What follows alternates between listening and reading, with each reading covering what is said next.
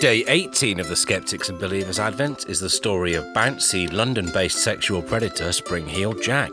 Please check out episode 13 of the podcast if you haven't already, or if you'd like to again.